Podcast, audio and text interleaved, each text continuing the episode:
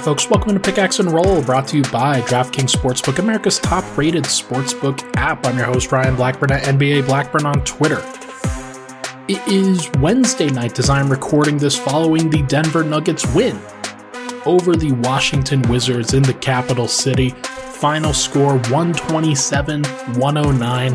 The Nuggets never trailed in this game, if I'm not mistaken. This was actually, that's not actually true. I'm pretty sure they went down four to three or three to two or one of those uh, right at the very beginning of the game. But after that, uh, Denver roared out to a 16 to 8 lead. Washington called timeout. Denver never really relented, and the bench really extended the lead. And it was just one of those games where I think the biggest story of it all is not just that Nikola Jokic had 29 points, 13 rebounds, 8 assists, got himself to 10,000 points in the regular season. Congratulations to Nikola. But it was more just that the Nuggets took care of business in a situation where it's really easy to mess around after that. After you got a you've got a big emotional game for a lot of people in Wash or in uh, Philly. You've got the MVP matchup, of course. That finishes up. You get a big win. Denver's always been a team that has had some emotional letdown games at times where you you worry just a little bit about uh, the before and the after of games like that. They had this earlier this year in Miami, where Denver goes on the road with Miami. Nikola Jokic puts up a great win, and then they go to Orlando, and uh, it doesn't necessarily happen that way. Tonight, this looked like a professional basketball team, and Austin Rivers mentioned that post game too, and I, I just think that they've grown up in a lot of different ways, this team has grown from earlier in the season where some of these losses, some of these uh, blown leads, I think were a major concern and kind of a, a character concern for the team. But all like it's also a talent concern and execution and whatnot. But I think it's a character thing sometimes where you need to know when to put the gas down and when to put the pedal down as a team. And the Nuggets were absolutely able to do that tonight to the point that the only players that needed to come back into the game for a very brief stretch of time were Monte Morris and Will Barton. Nikola Jokic only played 26 minutes, and everybody other than Monte Morris played less than 30 minutes. That is a great thing, especially for a team that's been injured. That's as that's been for as injured as Denver has for so long. So, let's go through the starters in the first segment. Let's go through the bench in the second segment. They deserve equal time. There were definitely some great moments from both the starters and the bench.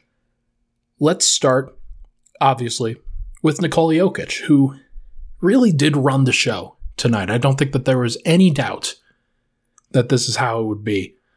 Uh, Jokic led the team in points, rebounds, assists, tied for steals, and tied for blocks. Uh, kind of like he normally does, but uh, Jake Coyne, Bronco Squatch, friend of the program, he put out the stat today that this was Nikola's 11th time this season leading his team in all five categories, or at least being tied. Other players around the NBA have all combined to do that just 12 times. Nikola has done it 11 by himself. Nobody else in the NBA has done it more than twice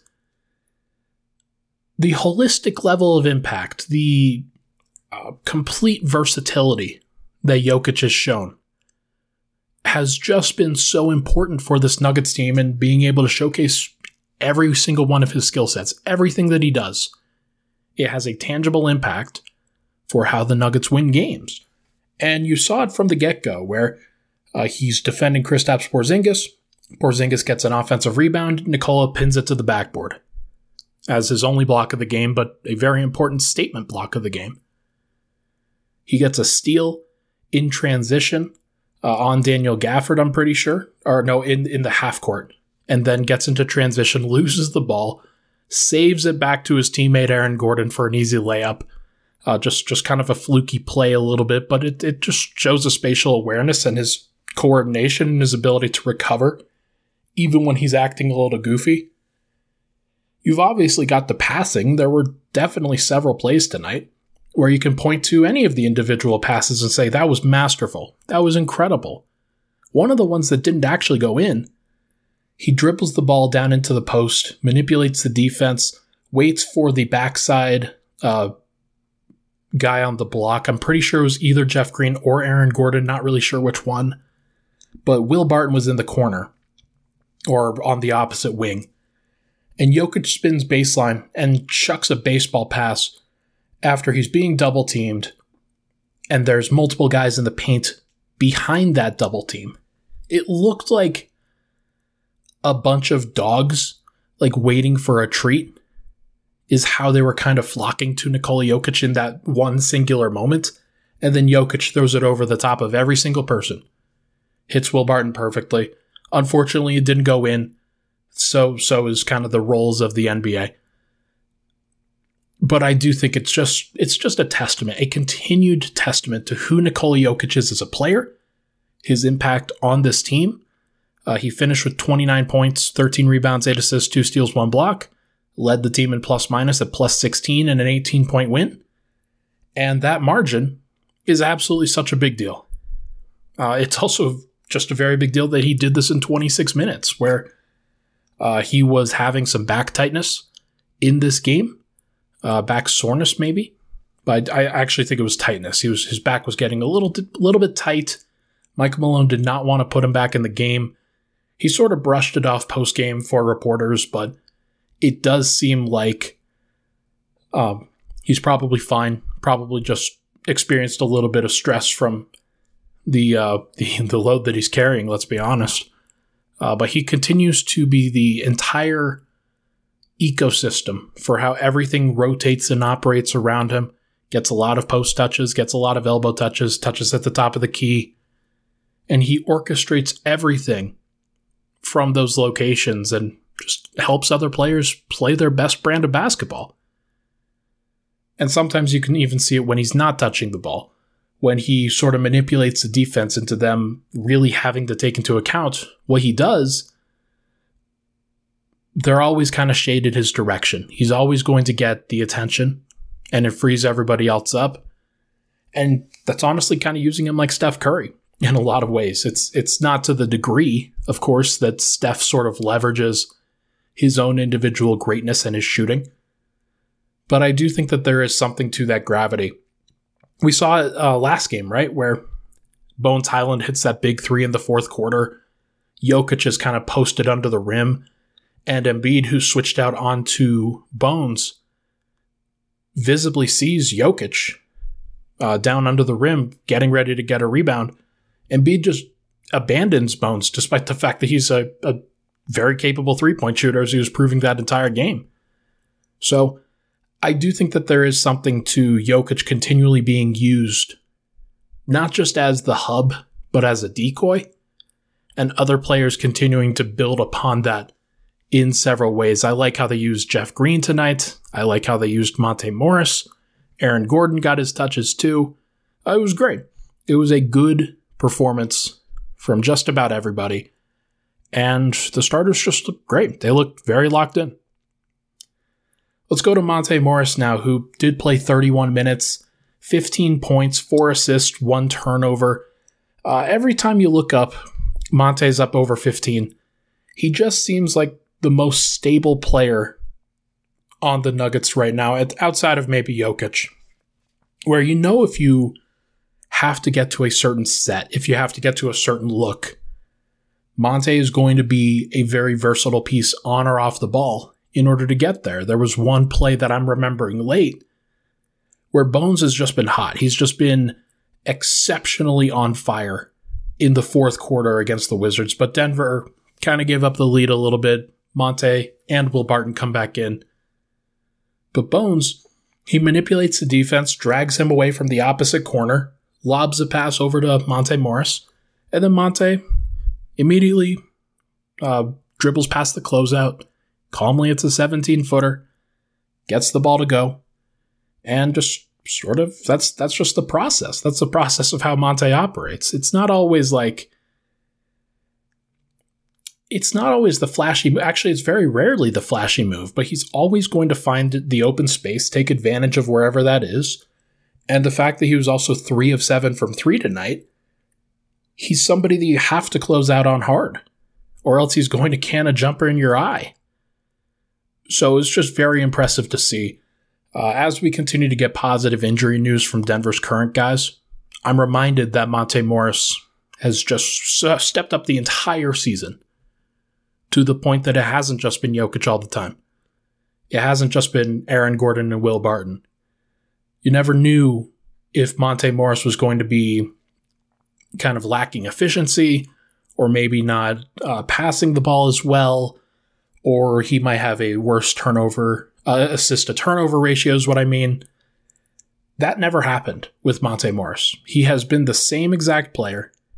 He has been a very valuable player because he's been playing the even more minutes, and it's just been great to see. Will Barton, uh, not the best game from Will. Didn't really shoot the ball well, but he did do some other things, and I, I just want to make sure to point that out here.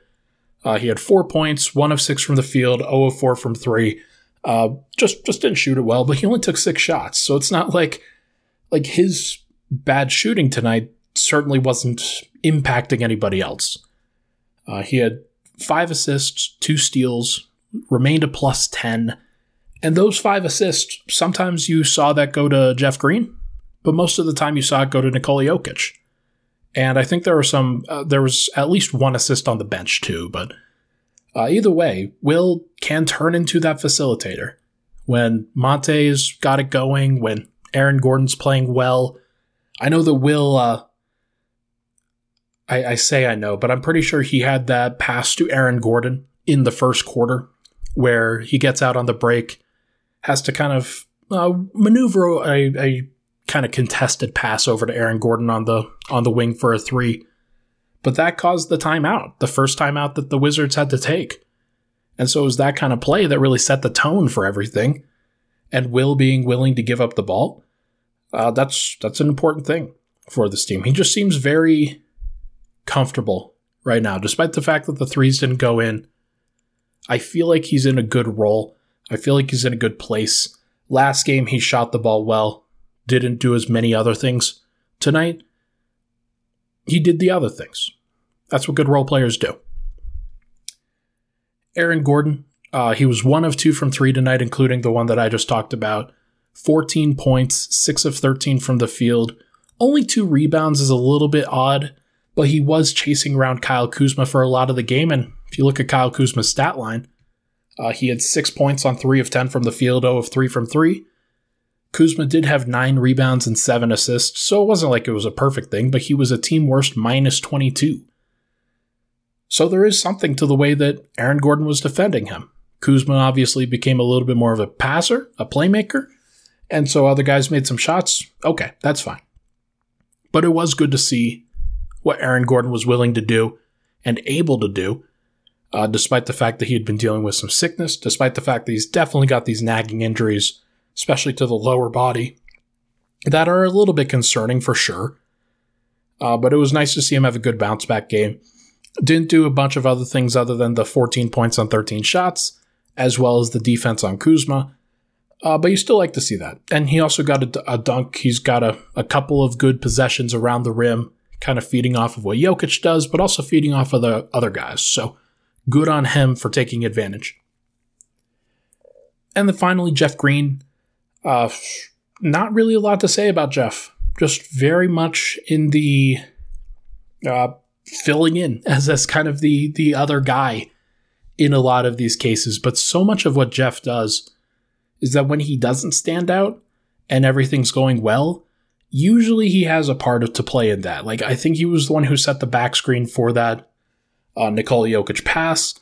He still remains efficient, so that he's got six points on three shots, and just kind of what you need. He's also been like I don't know how whether people fully realize this. He's also just been a great three uh, free throw shooter this year.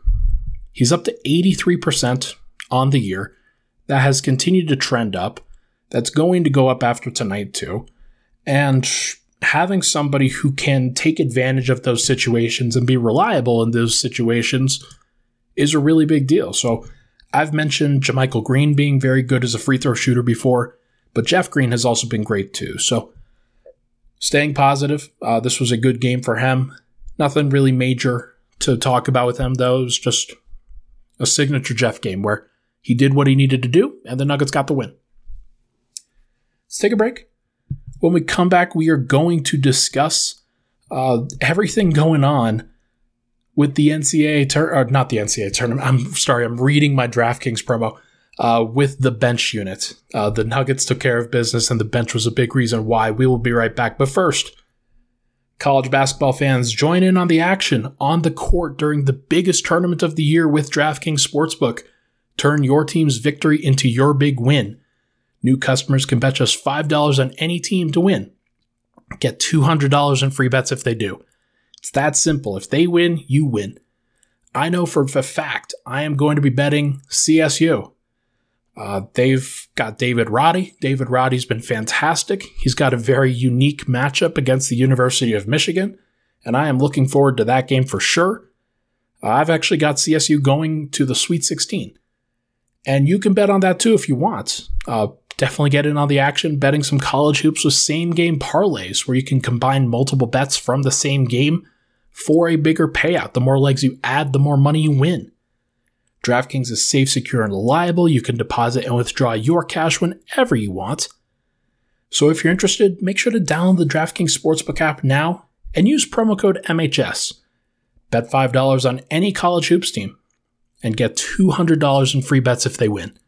If they win, you win with promo code MHS this week at DraftKings Sportsbook. Must be 21 or older, Colorado only, new customers only, minimum $5 deposit, restrictions apply. See DraftKings.com slash sportsbook for details. Gambling problem, call 1 800 522 4700.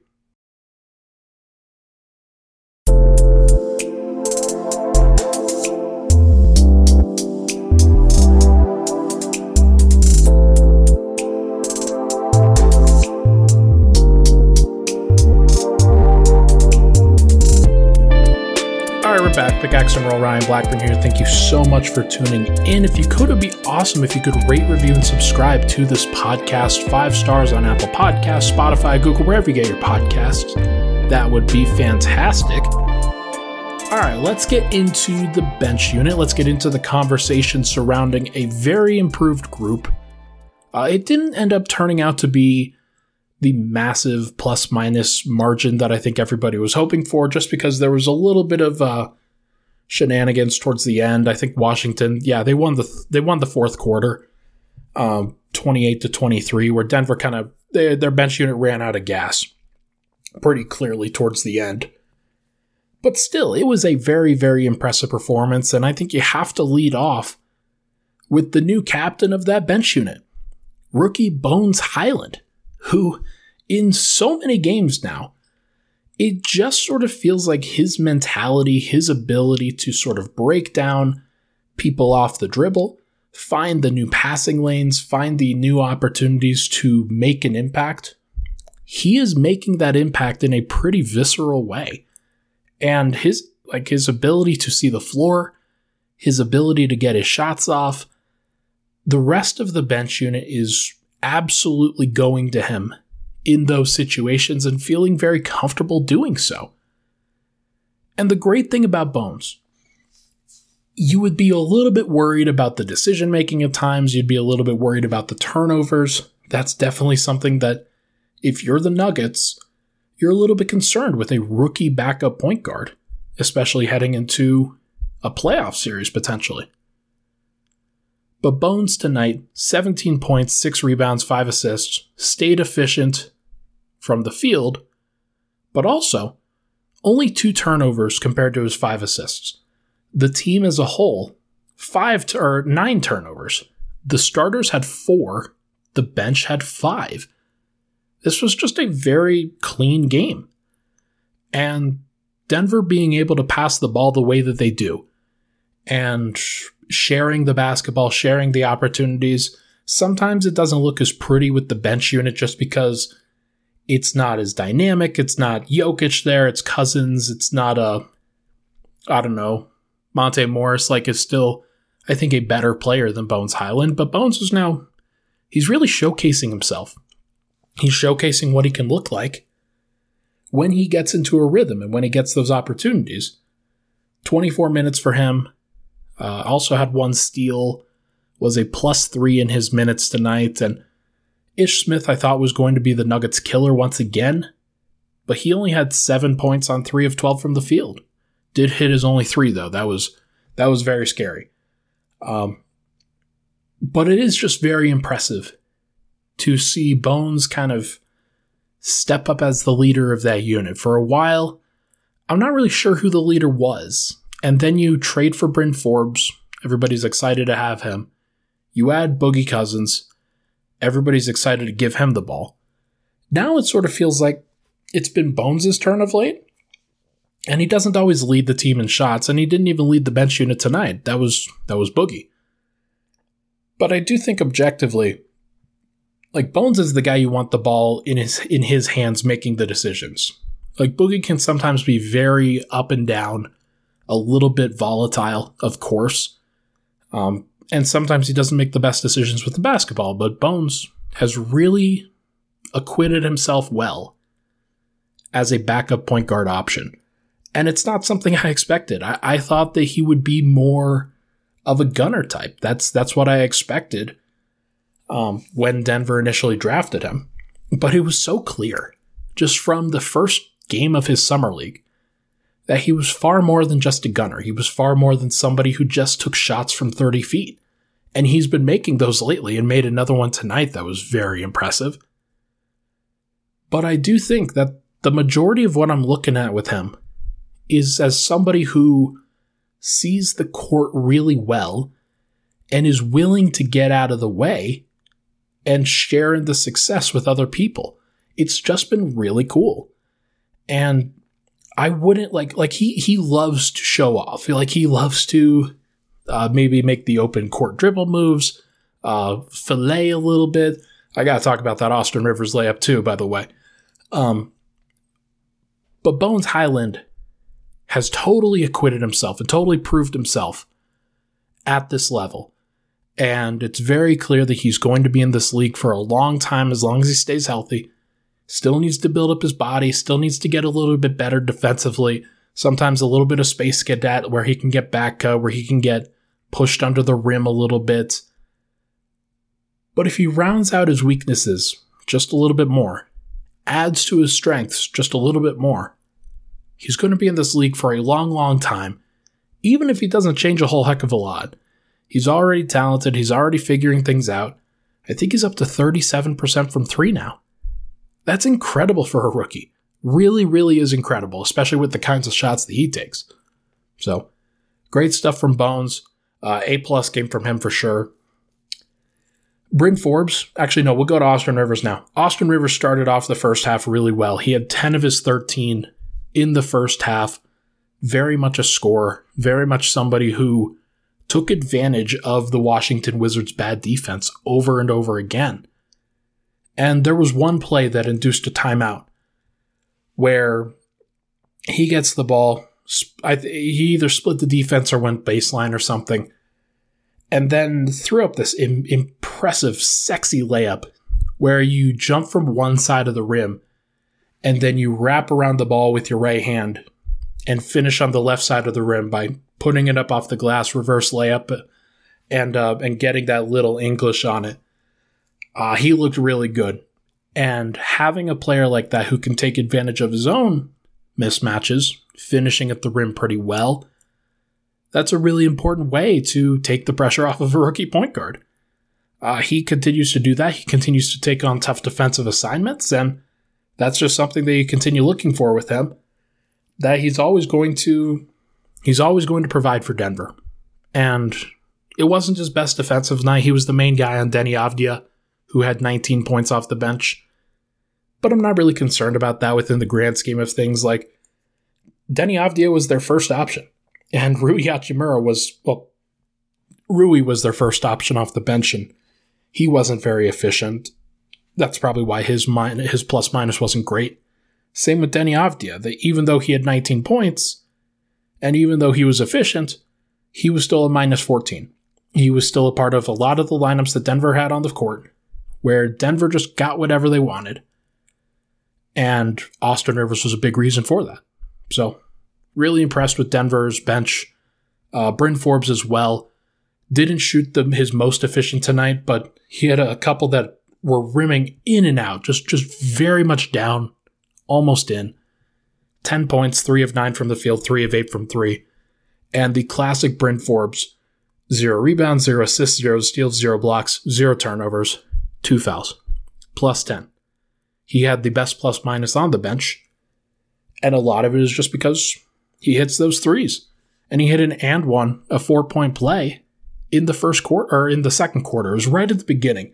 And that's right where Denver started putting their foot down, where they never allowed the Wizards to get anywhere close after that. Just a really, really important play. And it was play where the Wizards basically gave up after that. They were just going through the motions at that point. Boogie Cousins, 20 minutes tonight, 14 points, 6 of 12 from the field, 1 of 4 from 3, 1 of 2 from the line. Did have 5 rebounds, did have 3 assists, 1 block, 1 turnover, had 5 fouls. It wasn't his best game, but it's also one where I'm I'm willing to forgive just because the guards were were doing some great stuff. And when they combined for 40 points, Bones, Rivers, and Forbes by themselves, then Cousins doesn't have to be the most efficient he's ever been. He scored 14 and he scored it on 12 shots, and that's good enough. That's perfectly fine. He also, I think, just kind of took advantage of Kristaps Porzingis on a number of occasions and made him look small.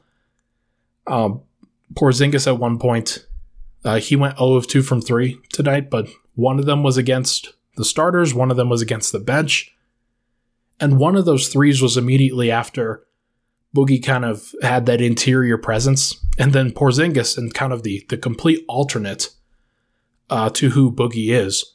Actually, it's that's not really true, at least not right right now. But Porzingis didn't want anything to do with the interior at that point, and just popped for a three that was about thirty feet out, uh, with about eighteen seconds on the shot clock, which is objectively funny uh, he airballed it, if I'm not mistaken, or at least bricked it badly. Oh no, in the first uh, first quarter against Jokic, uh, I think there was a switch and Porzingis airballed it. It was so bad. But yeah, like it just seems like Boogie's very comfortable. He was giving the guards a lot of space, and the guards were giving him a lot of space in this game, and it just made things relatively easy for the bench unit. And finally, JaMychal Green only two points tonight, one of three from the field, five rebounds, three offensive. Not a lot to write home about for JaMychal, but it, it wasn't really his matchup. Like, I thought he did a pretty good job on Rui. Thought he did a pretty good job on um, Thomas Bryant, Daniel Gafford, Deni Avdija when he got switched onto those guys. Nothing really major from him. Just very much seemed like a, a run of the mill game for J Mike, where he doesn't necessarily do all of the things from a sexy scoring and blocking and stealing perspective. But he filled in the gaps just like he normally does. So I'm not like this is this is a perfectly fine game within the grand scheme of an 18 point win. Let's take a break. When we come back, we are going to talk about uh, Michael Porter and Jamal Murray. Should we talk about that? Should we talk about the report from yesterday? Yeah, I think let, let's do it. We'll be right back.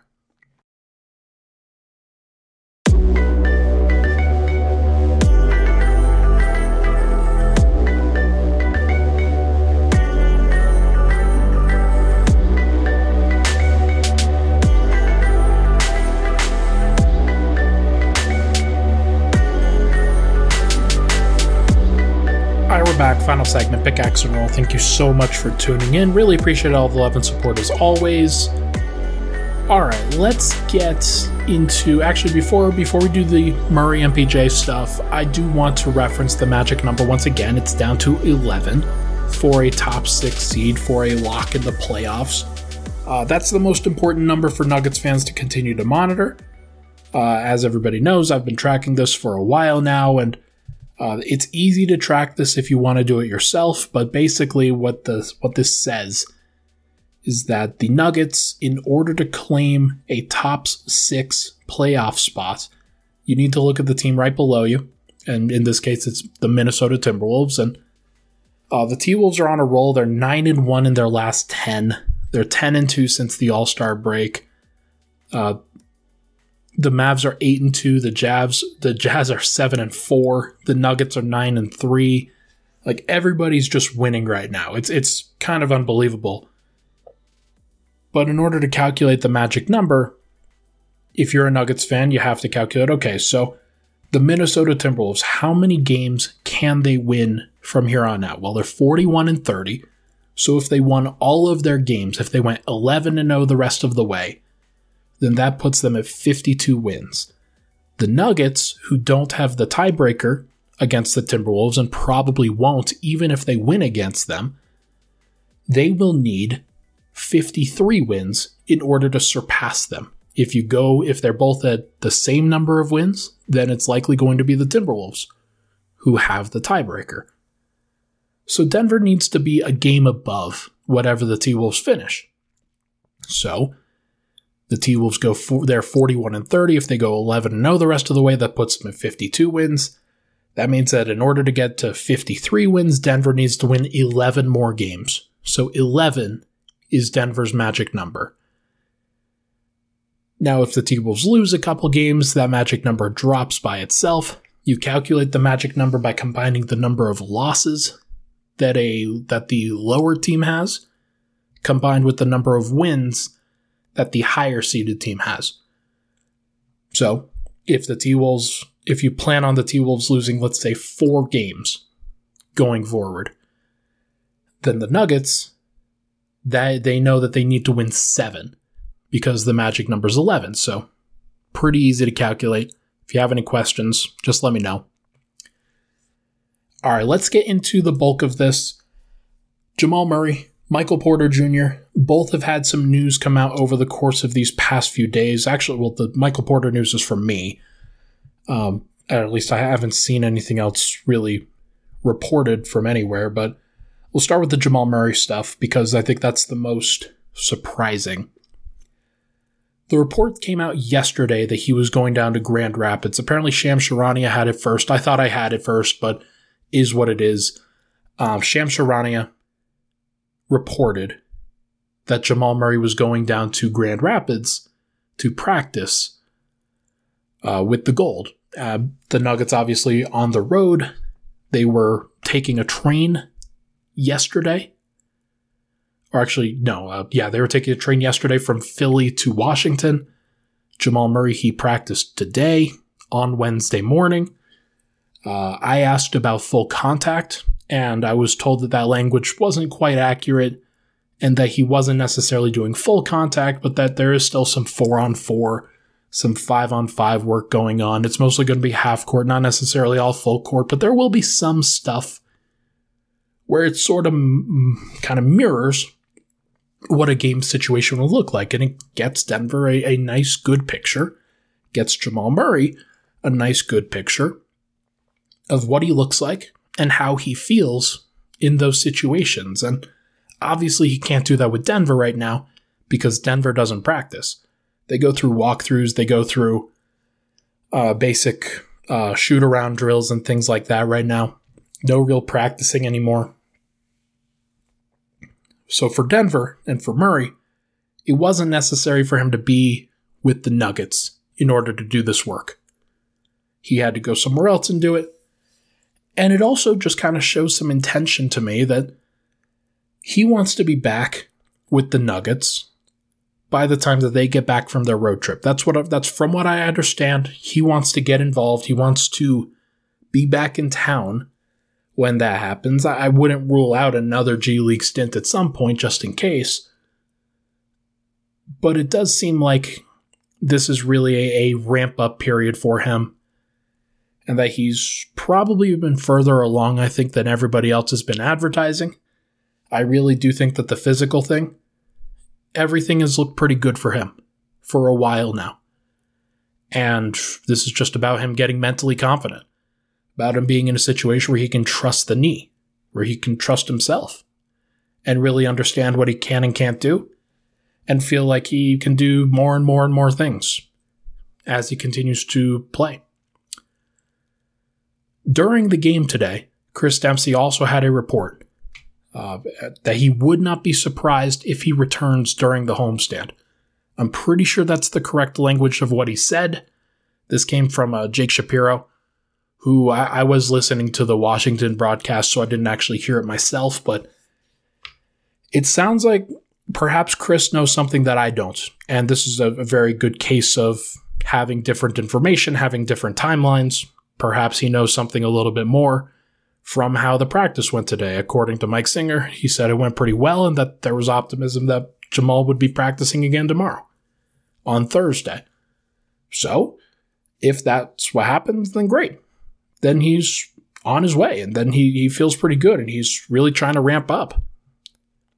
And if he were able to get back for the homestand, even playing, like that would be insane. That would be a very large surprise to me personally, based off of what I was told, but it's it would be a very large surprise and a very positive surprise that he could get back in a reasonable amount of time, give himself a little bit of cushion, and try to give the Nuggets a little bit of cushion as they continue to try to work themselves into a situation where he's playing on a consistent basis and playing a role that everybody knows and understands.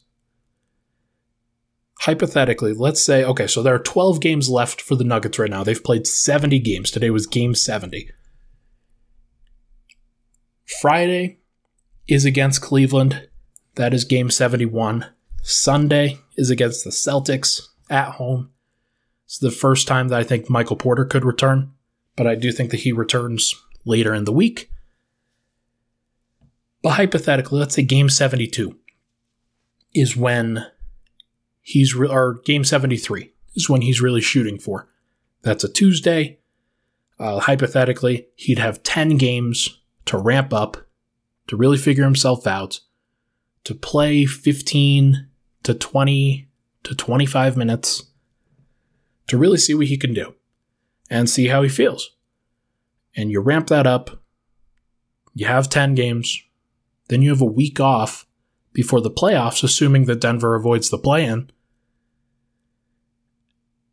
And then you can get ready for whoever the first round playoff seed is. That's a reasonable amount of time. It's not a great amount of time, but it's better than the alternative, which is coming back in a couple weeks from now. In on April 1st, let's say where that's the that first game is against the Minnesota Timberwolves, and Denver probably needs to really win that game. So you've got five games at that point, as opposed to the ten that you would have right now. Very drastically different times, very drastically different amounts of ramp up and data and experience for Murray to get back and really see what he can do. But I do think that if that's on the table, and getting back sooner rather than later is on the table, then Denver's in a really good position. And he's in a really good position to put himself into a situation where he could actually impact the team in a positive way down the stretch. Now let's go to Michael Porter Jr.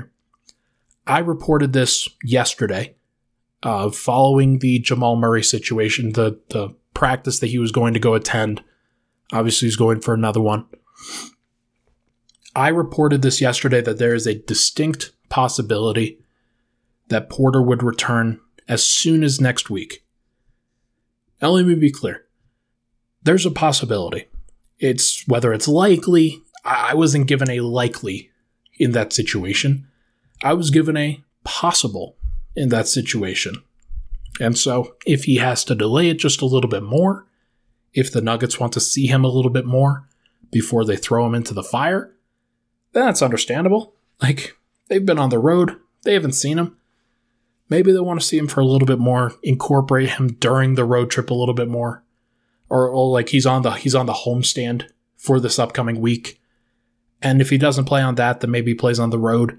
But I have to imagine that he would return to a home game. That's my general expectation with these things. So the home games kind of go away or not not go away, but it becomes a little bit more irregular of a schedule after this four game homestand that's about to come up. So that's when I think he's coming back. I, I really do genuinely think that. I had not heard the possibility of Jamal coming back that week. Uh, maybe, like I said, Chris Dempsey is actually, if he's hearing something that's updated from the practice, then is what it is. Like that's that's different, updated information, and I'm happy to be wrong. Um, but perhaps, like, because I thought that the the MPJ and Jamal returns were independent, and that they weren't necessarily tied together. Perhaps that's not true. Perhaps they are actually related, where you bring them back together at the same time, kind of shock the system a little bit for the entire rotation, but try to figure it out on the fly rather than staggering those returns and seeing that, hey, that could be a really, really big issue uh, in trying to figure out rotations and chemistry and timings and uh, just everything that goes into planning a rotation and planning a game plan it throws it out of whack. So you might as well make it really weird for a few games and try to adjust after that. I think that's probably the right call. So if that's a possibility, then great. Like Porter has been looking great physically for a while now. Uh, three weeks ago exactly, he was playing one on one against Davon Reed. Uh, that that video came out of him playing King of the Hill against his younger brother, who goes to DU, along with another friend, I assume, uh, in which he looked great. He, he was a little bit torqued down, of course, to about 70%, but still really good. And I think that these are all good signs. You're starting to hear about real, genuine work in getting back on the court, more than just the one on one, one on zero. You're starting to hear about factoring in team play, factoring in uh, up and down the court, how these players are moving laterally, how everybody's feeling after an extended run. Those are promising things. And I'm looking forward to seeing whether it comes to manifest next week. But we're going to see. And it's possible that, look, maybe I was fed incorrect information. Maybe this is all wrong. Maybe maybe we're doing this and, and that's one of those things that like injuries are very fluid. It's it's always possible to be wrong about some of these things, but I try not to be. And I do think that I, I trust myself and I trust the person who I heard this from and like that's just kind of how this thing goes is you don't want to get burned, but you only put it out there if you feel like you don't want to get burned. Or if you feel like it's unlikely at least. So I trust myself. If I'm wrong, you can roast me. Not a big deal to me. Uh, that's this job is very hard. It's it's a very very hard process, and especially with long term injuries to stars, like that is probably the most difficult part to cover for a sports reporter. So I totally get it when people uh, criticize insiders and whatnot, but it's just it's one of those things that you need to be rock solid on your information. And if you're not, then it's just very, uh, very difficult and very scary. So, either way, I do think that Jamal Murray is coming back. I do think that Michael Porter is coming back. I think that these guys a little bit more delayed, perhaps than they initially thought, or at least not Porter. Like he, his was ambiguous and nobody really knew. Jamal, I think he he and others around him Thought that it might be a little bit sooner. Obviously, it's been a little bit more delayed, but this is perfectly in line with where normal ACL recovery and rehab goes. So I'm not surprised by this in the slightest. I'm hopeful that he comes back and feels pretty good because the dimension for the Nuggets of him and Michael Porter Jr. and Monte Morris and Will Barton and Aaron Gordon and Jeff Green and Bones Hyland, and Austin Rivers and Bryn Forbes and JaMychal Green and DeMarcus Cousins, all surrounding Nikola Jokic and what he does well, that's a really exciting prospect to me. That is going to do for this episode of Pickaxe and Roll, brought to you by DraftKings Sportsbook, America's top rated sportsbook app. Thank you so much, everybody, for tuning in. Appreciate all the love and support as always. I am going to be recording a podcast immediately after this one and uploading it at a later date. Uh, it's going to be about the rotation, it's going to be about the ramifications of bringing back Murray and Porter, and if that comes to pass, that will post tomorrow, um, or at least about close to 24 hours after this one posts. So we will see. looking forward to how that plays out, but either way, look out for that one for sure. Thank you so much, everybody, for tuning in. Talk to you guys very soon.